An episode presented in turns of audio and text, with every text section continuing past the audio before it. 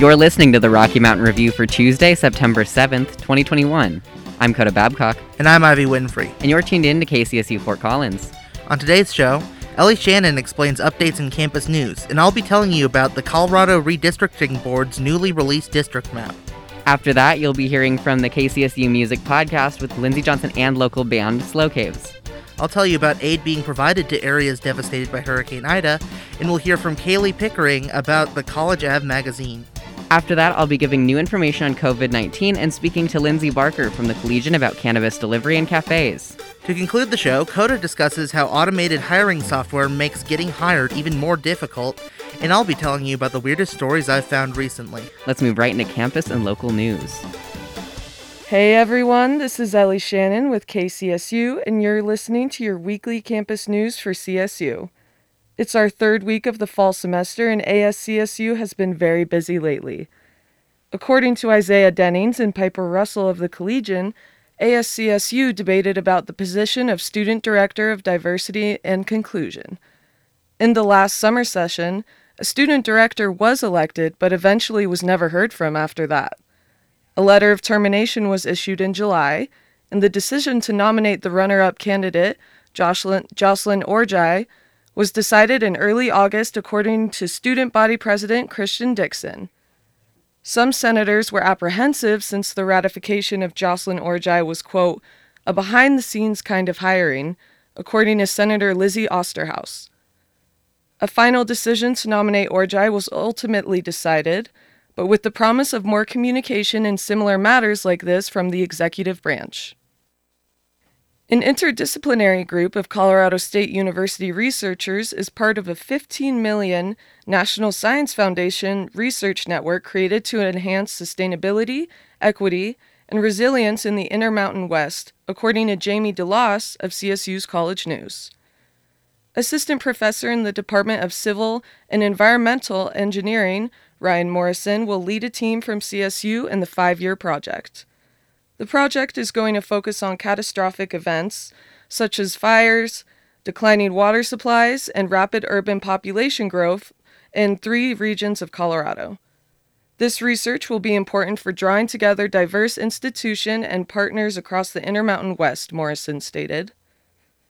CSU lost in their football game against South Dakota University last Friday, but hopes are high as the Rams take on Vanderbilt this upcoming Saturday at 8 p.m. Make sure to keep bringing your masks to class and to tune into the Rocky Mountain Review Tuesdays and Thursdays from 4 to 5 p.m. Thanks for listening. I'm Ellie Shannon, and this is KCSU on 90.5 FM. Hello there, my name is Ivy Winfrey, and this is your local news for today at 90.5 KCSU Fort Collins. Fort Collins Police Services are increasing their presence at Poudre School District schools following an ubs- unsubstantiated shooting threat made against the schools. According to Molly Bohannon at the Coloradoan, Lieutenant Kelly Weaver, who serves over the Student Resource Officers Program, says that police became aware of the threat th- late Thursday evening. The threat was made over Snapchat, a picture and text sharing app, and was two to three days old by the time police were made aware of it. Weaver said. He added that the post that they saw was what they referred to as a fourth hand information at a minimum. Weaver said that the image had no visible guns and was vague and encouraged people who saw it to carry out a shooting at Fort Collins schools. Police don't know if the person who made the threat has any ties to the district. Weaver says that as of 8 in the morning Friday, the Safe to Tell program received at least 32 calls about the threat. Families were informed of the potential threat and heightened visibility of SROs through a district email, though for many, it arrived after they had dropped their children off at school Friday. Patrol officers plan to be more visible around the schools Friday, according to Fort Collins Police Services spokesperson Kate Kimball. PSD officials couldn't be reached immediately to comment on the threat, the timing and notification, or the district procedures for informing families of threats. Douglas County School District had similar reports of a potential shooting threat on Wednesday. According to the district Facebook post, quote, the Douglas County Sheriff's Office and Douglas County School District began receiving safe to tell tips regarding rumors of a potential school shooting to occur at several Douglas County schools, end quote, on Friday. The district said the threats were investigated and unsubstantiated, but that additional security would be uh, posted at all schools involved.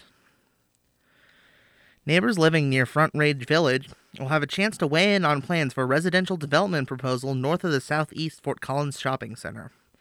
According to Pat Ferrier at the Coloradoan, the City Fort Collins Planning and Zoning Department has scheduled a virtual neighborhood meeting Wednesday to discuss an overall development plan for 29 acres between Front Range Village and the English Ranch neighborhood.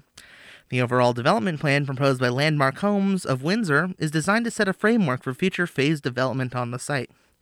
As of now, the proposal includes between 400 to 500 apartments and 250 to 300 for sale townhomes and condominiums.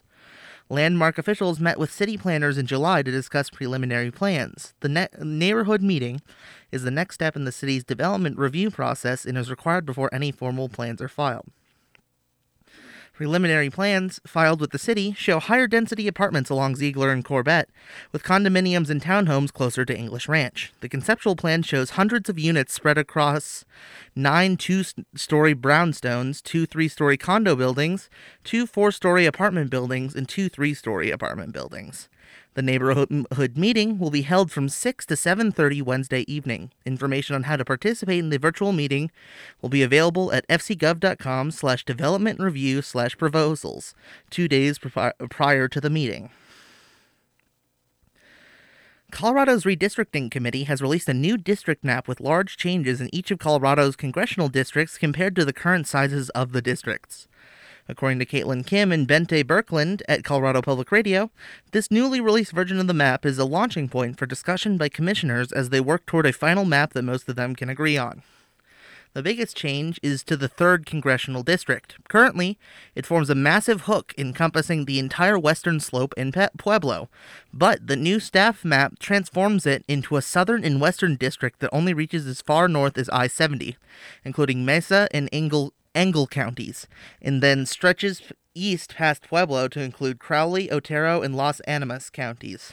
This change means the western slope would be split into two districts, with the northern portion ending up in the 2nd Congressional District. Under this configuration, the current 3rd District representative, Republican Lauren Boebert, who lives in Garfield County, would find herself drawn into CO2. That per, uh, potentially sets up a race between her and the current incumbent of that district, Democrat Joe Neguse. The state constitution specifically says commissioners cannot try to protect the interests of current office holders as they designed a new map.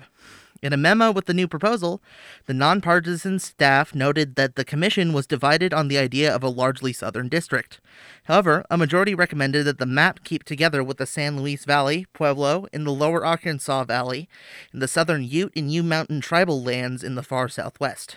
One thing that does remain largely unchanged in this draft is Colorado's newest congressional district, CO8. It would remain in the North Denver metro, starting from Adams County and extending up mostly along the eastern side of I 25. It does shed the metro north areas of Westminster, Broomfield, and Arvada, and instead would extend further north into Weld County, grabbing part of Greeley and Windsor, losing bluer areas of the state and gaining redder ones could make it the state's most competitive seat. With the release of the new map, the panel is now working to agree on a final plan and get it to the state Supreme Court no later than September 28th. Staff will formally present the map to the Commission at a meeting on Monday.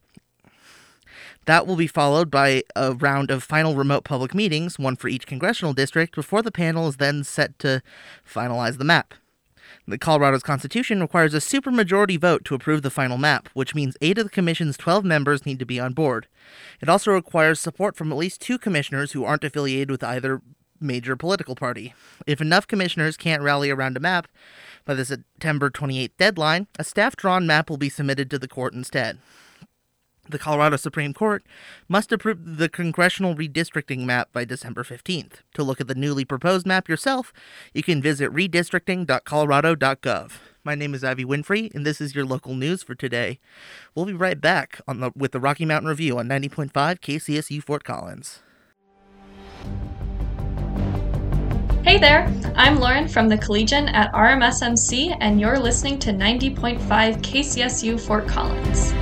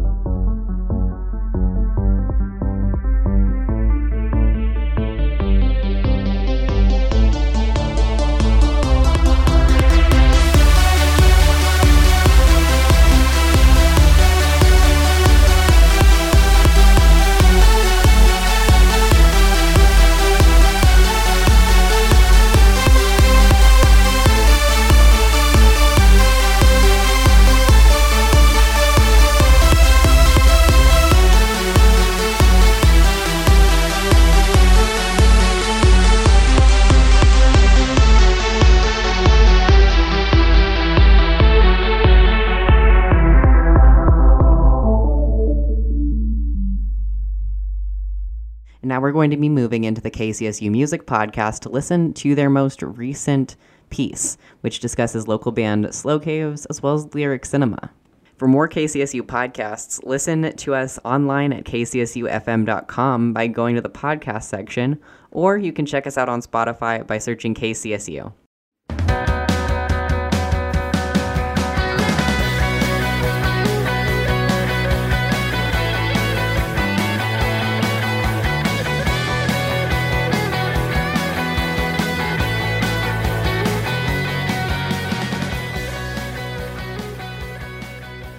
Hello, and welcome back to the KCSU Music Podcast by KCSU FM.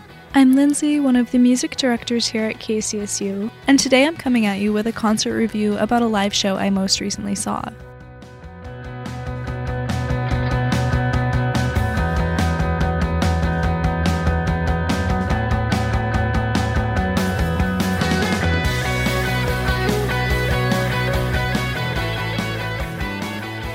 So, recently, I was blessed up with the chance to go see local bands Slow Caves and Wilderness at the Aggie Theater in Fort Collins. I'd never been to the Aggie before, although I know it's been around for a long time, literally over a century, having been built in 1906. It began as a furniture store, then turned into a movie cinema until 1995 when it was reborn as a live music venue. So it's been a hot spot for entertainment for a long time. It's fun to imagine the nights out and the lives of all the people who have gone to a show there. And finally, after my four years of living in Fort Collins, my own thread was tied to the Aggie. Or, more accurately, my own beer stains sunk into the sticky, cheap drink infused wood floors. Let me set the scene for you. The venue opens into a level with two different bars and benches lining either side, split mid room by a pit for the sound and light engineers, and then dropping slightly into a wide, dark dance floor set before the stage. It was around 5 p.m. when I arrived. Early, yes, but I had a purpose. I was setting up the green room for the bands. I'm an intern for the nonprofit Sustain Music and Nature, and this was actually an event they were hosting to raise awareness for both public lands and local bands. Thus, I had a free ticket to the show, the only caveat being that I helped here and there with things like setup and Sustain's silent auction. The green room was off to the side down a set of stairs, and made me think of the friend's house you always crash at on the weekends in high school. You know, the one with the mostly finished basement and a mini fridge to stuff your takeout in. There was some counter space, a sink, a couple thick leather couches, a TV, and a sign on the wall advertising ABCDs. There was also a vanity with somebody's curling iron and makeup bag set on top of it. Lauren, Sustain's other intern, and I were setting up the food we'd brought for the artists seltzers, cheese and crackers, hummus, and vegetables fresh from our supervisor's garden. As we did, footsteps approached, and suddenly the room was packed with people, the people making up the band Wilderness. Lauren and I were surprised when the lead singer, Emma Cole, addressed us by name. She smiled and pointed to the name tags we were wearing from an earlier Sustain event, and we laughed. The whole band was very kind and said they'd just been walking around town a little bit before the show. Lauren and I left the green room and went upstairs to see Slow Caves doing their sound check on stage. The lights were up, and various venue workers were spaced out around the band as they tested out their instruments, shouting to each other and making adjustments to fit the environment and get the sound up to show quality. Everyone was very well mannered throughout the process, and this being the first soundcheck I'd ever seen, I thought of the movies I'd watched depicting big stage rock and roll bands shouting orders with little regard for anyone else. Slow Caves was not that band.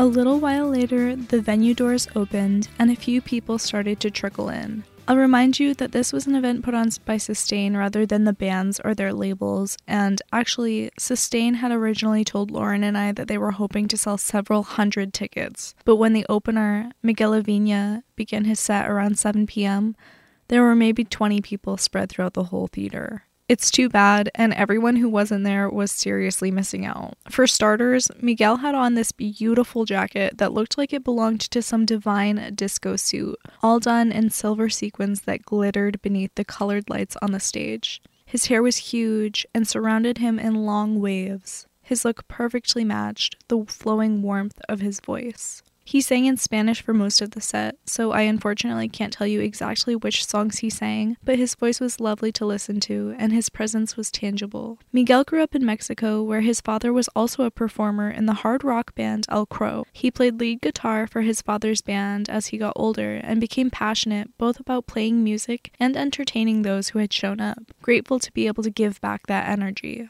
In an interview with Denver's 303 magazine about the accessibility of Latin culture in the city, he mentions that Latin music is all about movement, is infused with movement one way or another, which reflected in the set that I got to see. I can only describe him as a summer night sky full of stars. During Miguel's set, the sound engineer running the board caught my eye. I'd seen him helping out Slow Caves with soundcheck and asked what he was doing. His name was Max, and he invited me in the pit to show me the board. He explained how the musicians' instruments were hooked up so that he had control over the sound environment, making sure everything was well balanced and avoiding any odd tones or pitches, which takes a trained ear. He said that he was frustrated because there was a weird clicking sound due to someone's guitar input jack not being clean, and that was something he wasn't able to fix from his spot in the engineering pit. There was too much on the board for me to make sense of it all in one go, but it was so exciting to peel back another layer of what makes for a great live music experience. Miguel Avina's set came to a close, and I looked around to see a few more people had filtered into the venue. They were oddly all sticking to the sides of the room instead of getting out in front of the stage. Why wouldn't you go for a front row spot? But I guess that's not my business. And anyway, it left more space for Lauren and I to dance without risking bumping into other people, because now Slow Caves took the stage.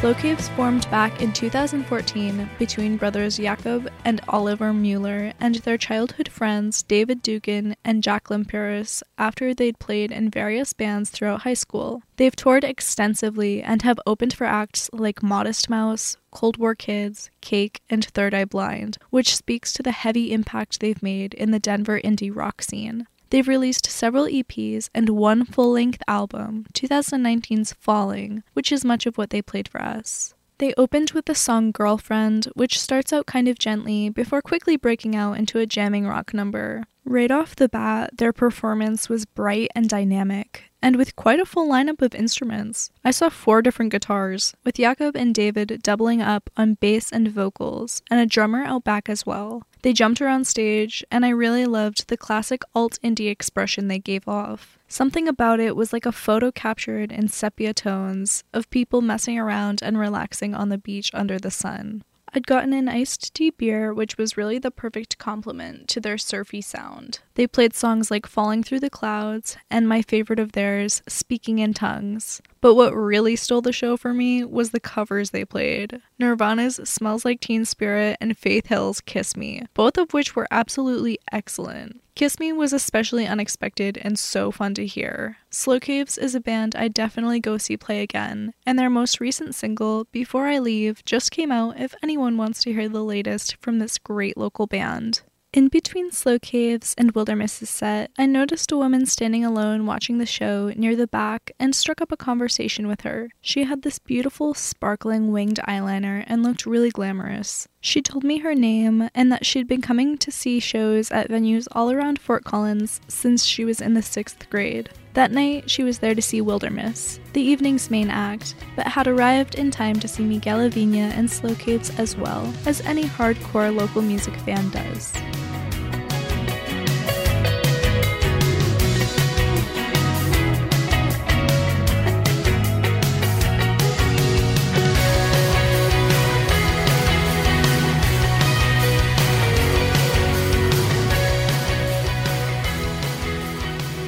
Finally, there was a solid crowd of a few dozen people in front of the stage, just in time for Wilderness to come on. Wilderness is also an indie rock band from Denver. Emma Cole sings and plays synth, Joshua Hester plays guitar, and Caleb Thumke is on drums. They played their first show together in a basement in 2016 and have since been headlining shows all over Denver, supporting acts nationwide, and have released a couple EPs and several singles over the course of their career. The first comparison that came to mind as I watched Wilderness perform was Paramore, because they had that same high production alt rock with an edge, though there was still something classically Denver about them. All band members were outfitted in shirts and pants in shades of peach pink. Joshua had long hair covering his face as he ripped on the guitar, which apparently did not inhibit his playing skills and I think actually made him more powerful as a classic rock and roll guitarist as Emma jumped and kicked and danced on stage while switching back and forth between vocals and synth, you had to appreciate the band's talent as performers. Their presence felt like something big stage, like they belonged at Red Rocks. You couldn't take your eyes off Emma or the power she projected in her singing. The set included the songs Fake, Super Magical, and Starfaced.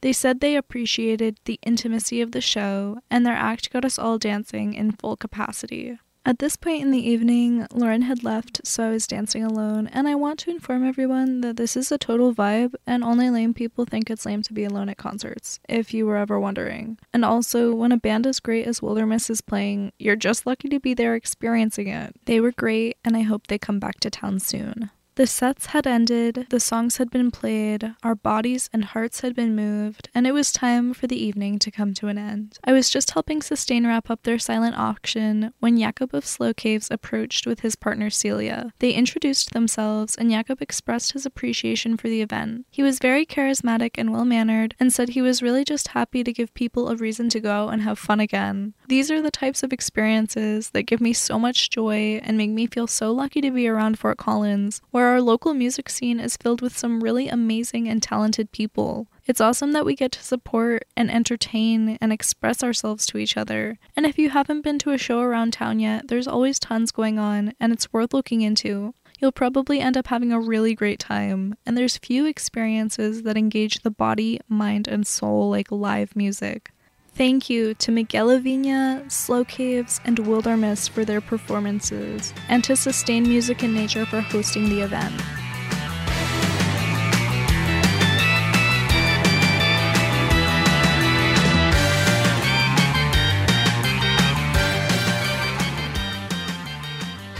And with that, my concert story comes to a close. Thank you so much for checking out the KCSU Music Podcast. Once again, I'm Lindsay, one of the KCSU music directors, and I really appreciate your supporting local college radio. Have a great day and make sure to tune in to 90.5 FM or go online to kcsufm.com to see more of the cool stuff we do. Radio is alive and thriving, people. Get into it. Catch you next time.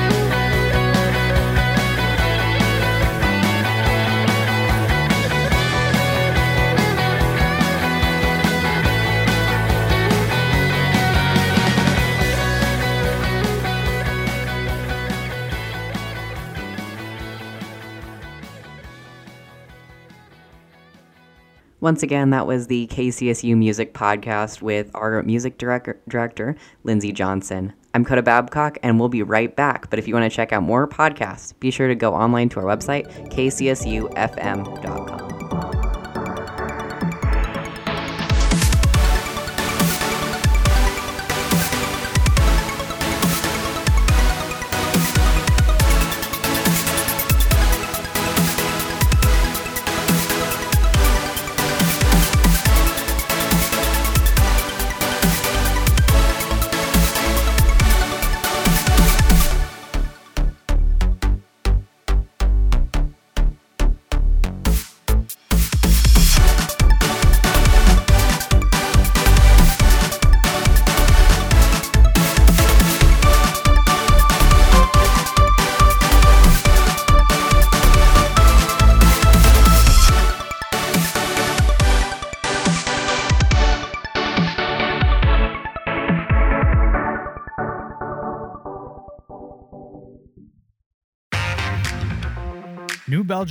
is a proud supporter of Colorado State University and KCSU. Old Aggie Superior Lager is the official craft beer of Colorado State University and is a collaboration alongside CSU and New Belgium Brewing. The result is Old Aggie Superior Lager, a light lager that gives back to the university. Old Aggie is the official craft beer of Colorado State University and brewed by Ram fans. Enjoy responsibly. Hello there, my name is Ivy Winfrey, and you're listening to 90.5 KCSU Fort Collins. This is your national news for today. President Joe Biden approved major disaster declarations Monday, sending federal aid to New Jersey and New York counties devastated by flooding due to Hurricane Ida. According to the Associated Press, at least 50 people were killed in six eastern states as record rainfall overwhelmed rivers and sewer systems last Wednesday. Some people were trapped in fast filling basement apartments and cars or swept away as they tried to escape. The storm also spawned several tornadoes. New Jersey Governor Phil Murphy says Biden's major disaster de- declaration will allow individuals to receive assistance, including grants for temporary housing and home repairs and low cost loans to cover uninsured property losses. An existing emergency declaration issued last week enabled state, county, and local governments to get reimbursed for the disaster spending, Murphy says. Biden's disaster declarations cover Bergen, Gloucester, Hunterdon, Middlesex, Passaic, and Somerset counties in New Jersey and allow for individual assistance for people in Bronx, Queens, Kings, and Richmond in Westchester counties in New York. Murphy said that he would be talking to Biden during his visit about adding other counties to the major disaster declaration. Emergency unemployment benefits expired Monday, ending an important safety net program that millions of Americans have been relying on during the COVID 19 pandemic. According to Scott Horsley at National Public Radio, at last count, more than 12 million people were receiving some form of unemployment aid. Most will be cut off entirely after Monday. The rest will see their benefits reduced by $300 per week. Economists at Wells Fargo estimate that as pandemic programs expire in the remaining states, federal unemployment payouts will drop from $32 billion a month to around $3 billion. The Biden administration says that if states choose, they can redistrict other federal redirect other federal funds to extend jobless benefits beyond next week. So far though, no state has announced plans to do so.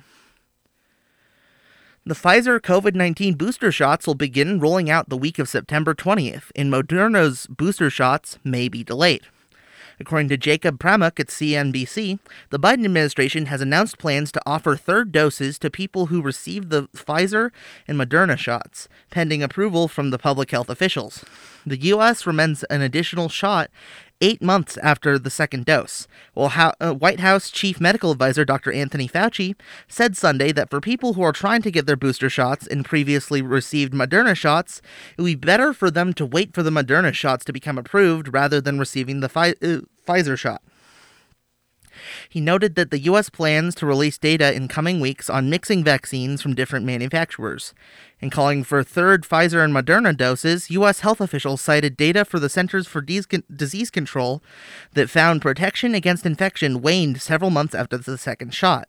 More than 1.3 million people have received an additional shot after the U.S. authorized them for certain immunocompromised individuals, according to the CDC.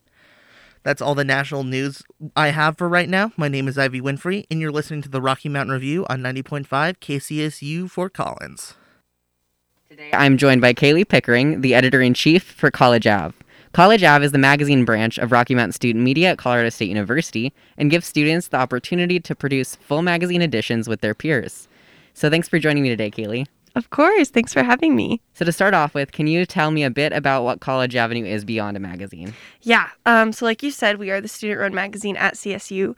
Um, but you're right, we do a lot more than that. We like to cover the stories of people. Um, we really enjoy diving into people's stories and experiences and sharing that with other people. Um, we tend to focus more on feature stories. So, those are longer stories that really develop um, what an experience or what a person is going through. All right, for sure. And then what topics does College Ave typically cover when doing those features? Uh, we usually do, we do like local businesses sometimes. Sometimes it's arts and culture. Obviously, we do stuff at CSU. Um, we've done lifestyle kind of stuff. Basically, anything Fort Collins. Um, we like to include the community as much as we can. Amazing. And then, how? What do you think are some of the most exciting stories College Ave has covered in the past? Uh, we've done a lot. Um, I'm pers- I personally enjoyed writing the Candyman, the Candyman can story. um, from two years ago.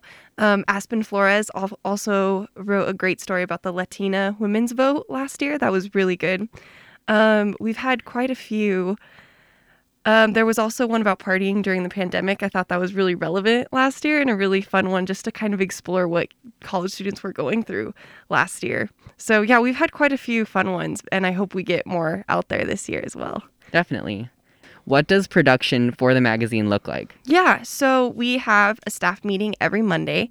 Um, and that's where all writers and sometimes our designers show up. We have a pitch meeting every few weeks where writers will get pitches, and at the end of that meeting, we will assign writers their stories. Um, then every week, that um, um, weekly meeting um, is just kind of a check in for writers, making sure they're getting their interviews, making sure everything's going well. Um, and that's pretty much what production looks like for the writing side. Uh, we do do freelance writing, so it's a little more easier. You can work on your own time. And then as for our designers, we assign our designers whatever design based on what stories we have.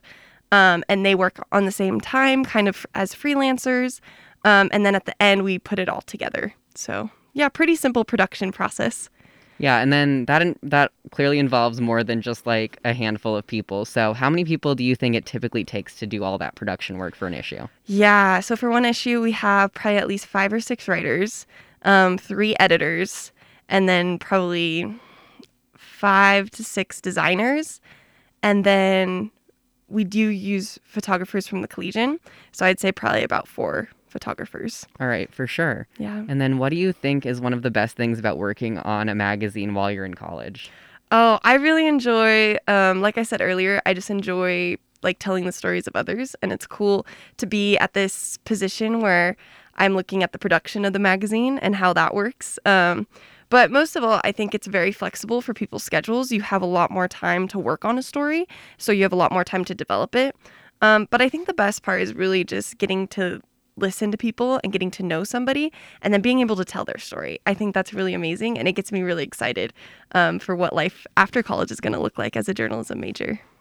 Definitely. And then with all of those experiences, how do you think the College Ave is really different from other branches of student media where you might have to do more immediate work or have less time on deadlines? And how would you really describe the environment at College Ave and at those meetings? Yeah, um, so I'm really working this year to kind of make us all kind of like a family um, at College Avenue. That's my goal this year. Um, but we we get along pretty well. Um, we help each other with story ideas. In the past, like other writers have always helped other writers with whatever sources they need. Um, so I'm hoping to continue that kind of family feeling. Um, and then as for the difference in like um, deadlines, it's really nice on College Ave because, like I said earlier, you have so much time to develop your story and you're not as rushed. Um, and I think that kind of filters into how you write a story. You're going to spend more time working on the quality of your story and you're going to spend more time really listening to those interviews, really getting to know those people, and really putting a lot more time and effort into your stories. For sure. And then speaking of your goals, what are some of your other goals for the year beyond just making the College Ave into a family? Yeah. So um, I'm really hoping that this year we can get more um, video and audio on the website. Um, Meg last year, she created our for our own website and it's amazing. So I'm hoping we can have more infographics, more audio, more video, whatever we can get. I would love to also collaborate more with other sides of student media. Um, we're thinking about maybe doing a kind of podcast with KCSU, um, so that's exciting. Um, Krista McAllister um, with CTV, we're also going to be collaborating on a story with them. So it's all very exciting. Um, I also just hope, like I said earlier, just to kind of cultivate the atmosphere and community of College Ave, um, but just to inspire writers to keep looking into people's experiences and keep exploring that. For sure. And then with that new website being up, um, how can people view past College Avenue editions? And when is the Yeah. next issue um, expected, at least in a ballpark date right yeah. now? Um, so you can go ahead and go to collegeavmag.com and all of our issues are there. You can search whatever you want. We also have archives. Um, but our next print edition is coming out on October 6th, um, which is homecoming week. Um, and we will be doing traditions of CSU in Fort Collins. So our writers are re- working really hard on it. You won't want to miss these stories. All right. And then if listeners want to get involved with College Avenue after hearing this, how can they do that? Yeah, um, you can also visit that website. There's a work for us page you can visit at collegeavmag.com. You can also email editor at collegeavmag.com um, or contact anyone on student media and let, let us know that you're interested in working for the magazine. All right. And then just going over all that, if those people are interested, what can those volunteers really expect if they decide to get involved? Yeah, so like I said, you will be coming to meetings once a week. Um, you will be pitching your own ideas. Um, and you'll just be writing stories. It depends on if you want to do writing or design. Obviously, design will look different because you'll be doing more designing, but we are putting all of our writers through a five week training program. Um, so you can still write stories when you're doing that training program, um, but it's just five weeks of getting to know who we are, doing some reporter training, that kind of stuff. All right. And then is there anything else you'd like to add about College Ave? Yeah, I'd say if you're interested in working for a magazine or you're interested in telling the stories of others, definitely reach out and get involved. It's an amazing experience just to be able to listen and to convey other stories. Um, and definitely check out our new edition coming out on October 6th. All right, thank you so much. Again, that was Kaylee Pickering, the editor in chief at College Avenue, and we'll be right back.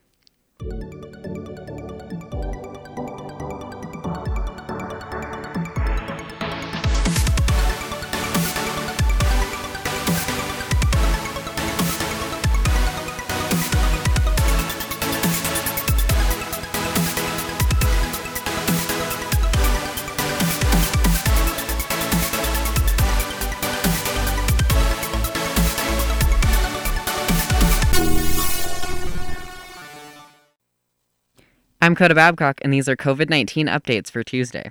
Colorado State University reports no new cases over the weekend as of this morning, and over 3,400 total cases among students, staff, and faculty at CSU. Around 83.5% of students are partially or fully vaccinated, along with 81% of staff and faculty. Larimer County and the CDC report high levels of community transmission for COVID 19. Larimer County re- recommends that in high transmission risk periods, residents take the following precautions get vaccinated as soon as possible if you are not already, wear masks indoors and in crowded outdoor settings regardless of vaccination status, be sure your mask has a snug fit, and consider wearing a KN95 mask or surgical disposable mask. Disposable masks can be adjusted by tying knots in the ear loops. Postpone all gatherings if possible, and if the event must occur, consider re- requiring all attendees to be vaccinated or limiting the number of invited households. If the event is indoors, consider moving it outdoors. Get tested for COVID 19 if you have any concerns over exposure or symptoms. The county reports a case rate of 253 per 100,000 residents in the past week. In the past seven per, in the past week, 7% of all COVID-19 tests came back positive. 85 COVID patients are currently in area hospitals, and ICUs are full with over 100% of available beds in use. The state of Colorado offers gift cards to eligible unvaccinated people who get their COVID 19 vac- vaccines at select sites. For more information, visit covid19.colorado.gov. The state reports that 3.3 million Coloradans are vaccinated against the virus that causes COVID 19. Over 627,000 cases of COVID 19 are reported since recording began, along with 7,000 dead. The United States reports over 39.9 million cases of COVID 19, with Labor Day complicating the availability of yesterday's data. Sunday, cases increased by over 38,000, and in the past week, they increased by over 11%. In the past two weeks, they increased over 11%. The U.S. reports over 648,000 deaths, with an increase of over 300 on Sunday. In the past two weeks, deaths increased by over 56%. The vast majority of U.S. states are experiencing what National Public Radio refers to as unchecked or escalating community spread of COVID 19. Information from today's segment comes from Colorado State University, Larimer County, the Colorado Department of Public Health and Environment, the Centers for Disease Control, and National Public Radio's Coronavirus Tracker. That's all for COVID 19 updates. I'm Coda Babcock, and you're listening to the Rocky Mountain Review. Now we're going to be speaking to Lindsay Barker about cannabis delivery and its potential in Fort Collins. Today we're joined by Lindsay Barker, a cannabis reporter for the Collegian, to talk about her recent article as well as the cannabis desk at the Collegian. So thank you for joining me today, Lindsay. Yeah, thanks for having me, Coda. All right, to start off, can you give us some details about the pieces of legislation that allow for cannabis delivery in cafes and some insight on why it hasn't been used in Fort Collins yet? Sure, yeah. So in 2019, Governor Polis signed two pieces of legislation around marijuana delivery and then marijuana hospitality in Colorado. Um, and left it up to local jurisdiction. So it's up to the city whether they want to implement those laws or not. Um, with the me- with the delivery, um, it requires training for the drivers and also protects them from prosecution while also charging a $1 surcharge per order that goes back into local marijuana enforcement funds, which is nice for the city. That helps them kind of further enforce if these laws were to be implemented. Um, it also prohibits delivery to college campuses, which makes sense federally. We're a state federally funded school, but um, yeah. So that's a little bit about the delivery piece, and then the hospitality businesses can be new or pre-existing. Um, so it could create a new space, or you can be a food retail establishment and apply for a license.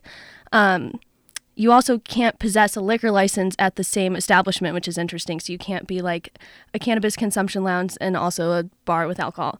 Um, it also has an exemption to the Colorado Clean Indoor Air Act, which that is kind of iffy because the city of Fort Collins has their own clean indoor air regulations, and um, so that would kind of be interesting. That would definitely be an obstacle when, if and when the city decides to move forward with that legislation. For sure. And then these businesses, um, cannabis cafes, and delivery systems are pretty present in Denver. Is there anything that Fort Collins can take note of when thinking about implementing these services locally? Yeah, so Denver actually did a pilot program for hospitality lounges and cafes and that kind of thing um, for a couple of years to see how it would work out before actually implementing um, set legislation on that. So they left it up to neighborhoods to decide whether they wanted to have those consumption lounges in their like community. So that's something that Fort Collins could maybe try instead of like hard and fast laws right away. They could do like a pilot program to see how the community kind of reacts to that um, and enjoys that or not or that kind of thing. So I think that could be an option for the city. Maybe do a pilot program. All right. And then how has interest in these programs compared to government priority, and how do you think that might change in the next year? So hopefully it'll change so that it's a little bit more of a priority. Right now, they just said they haven't um, heard much from the industry themselves. So like dispensaries aren't like they've heard some interest, but not a crazy amount from the industry. And then from the public, they haven't. I don't know if it's that they haven't heard much or that they haven't necessarily reached out to see if there's interest because being in Fort Collins, there is a large like college community and large like younger population, and so I think maybe that they would be interested. But I just don't think there's been a lot of outreach, and it hasn't really been made a priority for them. Definitely. And then you spoke to Jim Lenders, who works as the Fort Collins marijuana enforcement officer, and he said that City Council has been part of the slowdown in this. Can you explain what City Council might need to do for this to be an option for businesses in Fort Collins? Yeah, definitely. So I also talked to Ginny Sawyer. She's the policy and project manager, and then also Kelly Ohlson, who's a City Council member himself. And they just need they would need to do a lot of public engagement, a lot of public outreach to see who's actually interested in this and see what the community's thinking. Um, and that's something that could happen. That's not something that's like hard and fast we can't do. You know, like they seemed open to it and and the possibility of reaching out to the community to see who's interested. So um, that's what they would need to do. It'd be a lot of public outreach. All right, awesome. And then is there anything else you'd like to add about this story or the cannabis desk at the Collegian? Well, yeah, the cannabis desk is new. We just started kind of this semester writing, this past summer writing cannabis articles. I think we might, may or may not be one of the first like collegiate level cannabis desks, which is kind of exciting. Um, so yeah, just if you have any story ideas, let us know. If you want to write for the cannabis desk, let us know. It's kind of like new and fun, and yeah. So yeah, that's a little bit about the cannabis desk. All right, thank you so much for your time. Yeah, of course. Thank you, Coda. We'll be right back.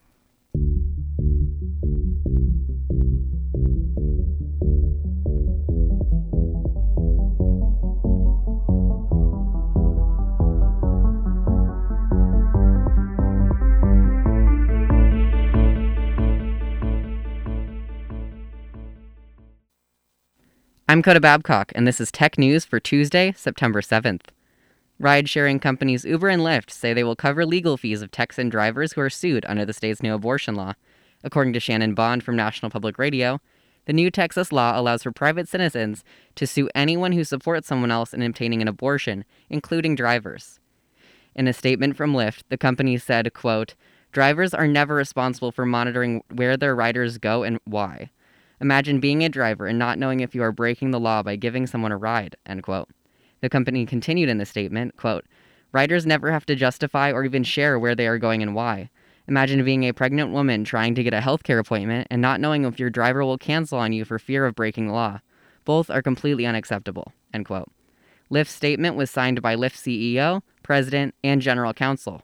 Following Lyft's statement, Uber CEO Dara Khosrowshahi said on Twitter, quote, Team Uber is in too, and will cover legal fees the same way, end quote. This tweet was also thanked Lyft for the push to protect all rideshare drivers. A variety of other companies, including dating apps, are working to provide other services to those seeking abortion or other reproductive care through private funds. A new report says that automated hiring software rejects job applicants that would have cons- be, would otherwise be considered for positions. According to James Vincent at The Verge, the report comes from Harvard Business School and applies to resume, resume scanning software. The study's authors point out that this is creating issues for unemployed but qualified individuals who are locked out of positions due to structural and technological issues. The study served to identify issues in employment, but pointed out that this software's problems with identifying quality candidates may be one of the biggest.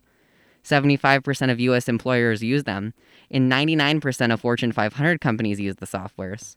One of the errors in the software comes from the oversimplified good and bad sorting algorithms for applicants. Many applicants were locked out despite having all necessary qualifications, but by labeling their duties in ways the system didn't recognize.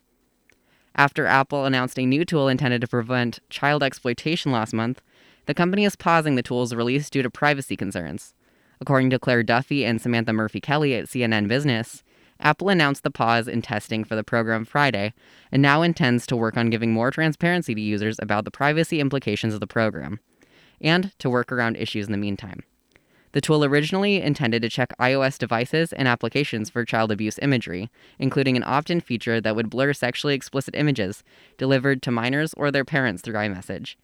Some child safety groups praised the intentions of the program, but addressed the ethical issues and privacy concerns held by critics regarding where these images would go. That's all for tech news. I'm Coda Babcock, and you're listening to the Rocky Mountain Review on 90.5 KCSU Fort Collins. Now for weird news. Hello there, my name is Ivy Winfrey, and sometimes things need to be a little bit weird. So here's a few of the weirdest stories I've found from around the world. A Russian politician has found that his election is being opposed by two other candidates with an identical name and appearance to him in an apparent attempt to confuse people attempting to vote for him. According to Andrew Roth at The Guardian, it's a somewhat common occurrence for Russian opposition candidates to find they're being run against by candidates with identical last names in order to reduce the votes they receive. However, Boris Vishemsky of the Yabloko Party, who was running for office in St. Petersburg municipal elections, found two other candidates running for the same position, also named Boris Vizhemsky, who also appeared to have altered their appearances to match his. When a district voting poster was revealed on Sunday, two other Boris Vizhemskys were displayed alongside his photo, all three of them bald men with gray hair and goatees.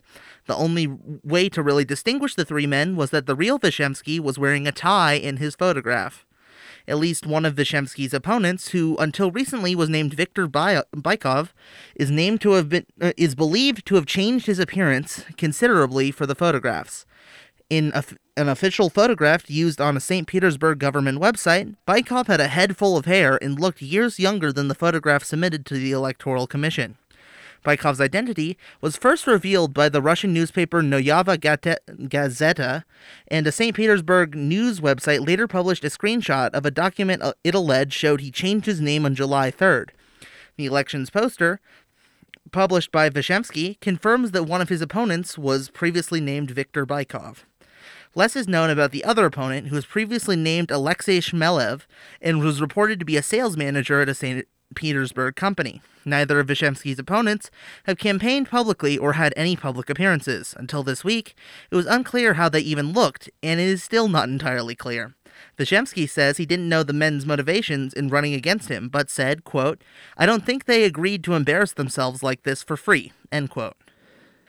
The Satanic Temple has joined the resistance movement against Texas's new abortion ban by arguing that restricting access to abortion medication would violate its members' religious rights.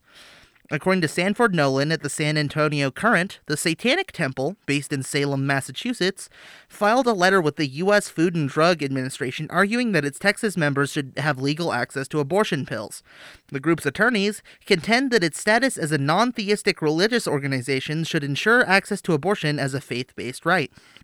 In the letter, the temple argues that abortion pills, misoprostol and mifepristone, should be available for its use through the Religious Freedom Restoration Act, which protects Native Americans' use of peyote in religious rituals. The temple says those same rights should apply to drugs it uses for its own rituals.